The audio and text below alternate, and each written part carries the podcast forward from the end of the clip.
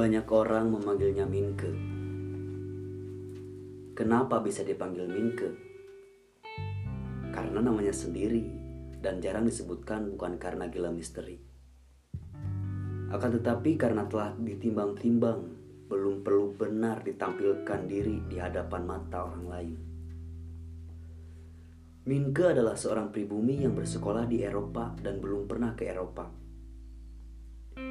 Sekolah orang-orang Eropa dan begitu terkenal di seluruh penjuru tanah air yang mengajarkan pendidikan Belanda. Semua guru-gurunya berasal dari tanah Eropa. Minke, pribumi berdarah Jawa mulai merasa ada yang berbeda pada dirinya semenjak masuk sekolah Sepertinya sedikit demi sedikit budaya Eropa telah masuk pada dirinya. Pribadinya sedikit melenceng menyalahi wujudnya sebagai orang Jawa. Salah satu hasil ilmu pengetahuan yang tidak habis dikagumi adalah percetakan, terutama zinkografi. Orang dapat memperbanyak potret beribu lembar dalam sehari.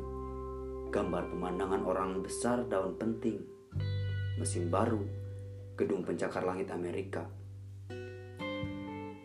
Dan di Eropa orang sudah mulai membuat mesin yang lebih kecil dengan tenaga lebih besar atau setidaknya sama dengan mesin uap. Tenaga-tenaga alam mulai diubah manusia untuk diabadikan pada dirinya. Orang malah sudah merancang akan terbang seperti Gatot Kaca, seperti Ikarus. Salah satu seorang guru berkata, Sebentar lagi dan hanya sebentar lagi, dan umat manusia tidak perlu membanting tulang memeras keringat dalam hasil sedikit. Mesin akan menggantikan semua dan setiap macam pekerjaan. Di sebuah rumah yang berloteng kayu, berpelataran luas dengan tulisan Burderis Buitenzorg. Sampai di sana seorang pemuda Indo-Eropa telah menyambut. Teman Robert Zurhaut dia hanya menyambut Sorhal dengan tidak menyambut Minke. Pandangannya begitu tajam pada Minke.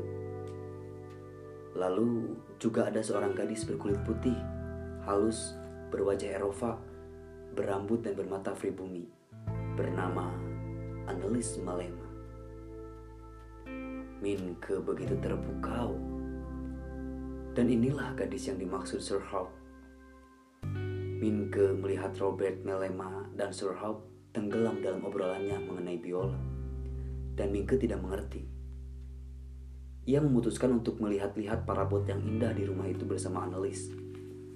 Di sela percakapan dan obrolan Mingke, datang seorang wanita pribumi berkebaya putih dihiasi rendah-rendah mahal. Begitu mengagumkan bagi Minke.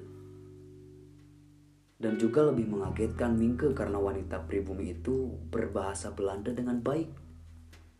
Annelies memperkenalkan Minke pada mamanya yang akrab disapanya dengan Nyai Ontosoro.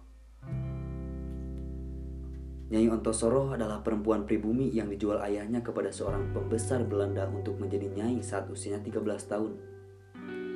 Pada masa kolonial Belanda berarti kundik, simpanan orang Eropa, tidak dinikahi secara resmi tetapi tinggal serumah dan bahkan melahirkan anak berdarah campuran. Minke memasuki keluarga Melana itu. Bahkan Nyai meminta untuk tinggal di rumahnya. Dan Minke jatuh cinta dengan Annelies.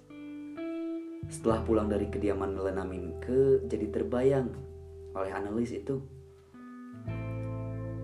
Tetapi sejak itu banyak hal yang menatap Minke.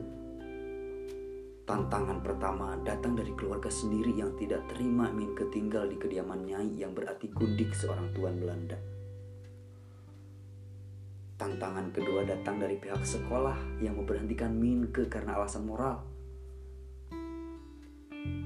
Dalam buku Bumi Manusia ada kutipan, Kau terpelajar, cobalah untuk bersetia pada kata hati.